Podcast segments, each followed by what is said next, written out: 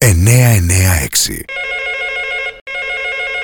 Είστε στον Άκου 996 γιατί το ραδιόφωνο επέστρεψε. Είμαι ο Αντώνης Μπιδέρης και αυτή εδώ είναι η σφίνα του Μηχανόμαστε. Ήταν πολύ το νερό που έπεσε κατά τη διάρκεια της νύχτας στον μαθιώτικο κάμπο σε χωράφια τα οποία είχαν να δουν τόσο νερό εδώ και πάρα πολλούς μήνες. Οι αγρότες το είχαν πραγματικά ανάγκη.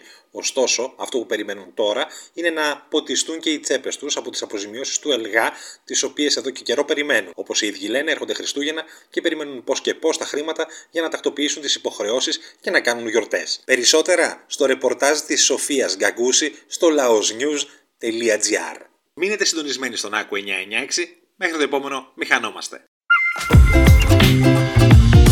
Άκου 996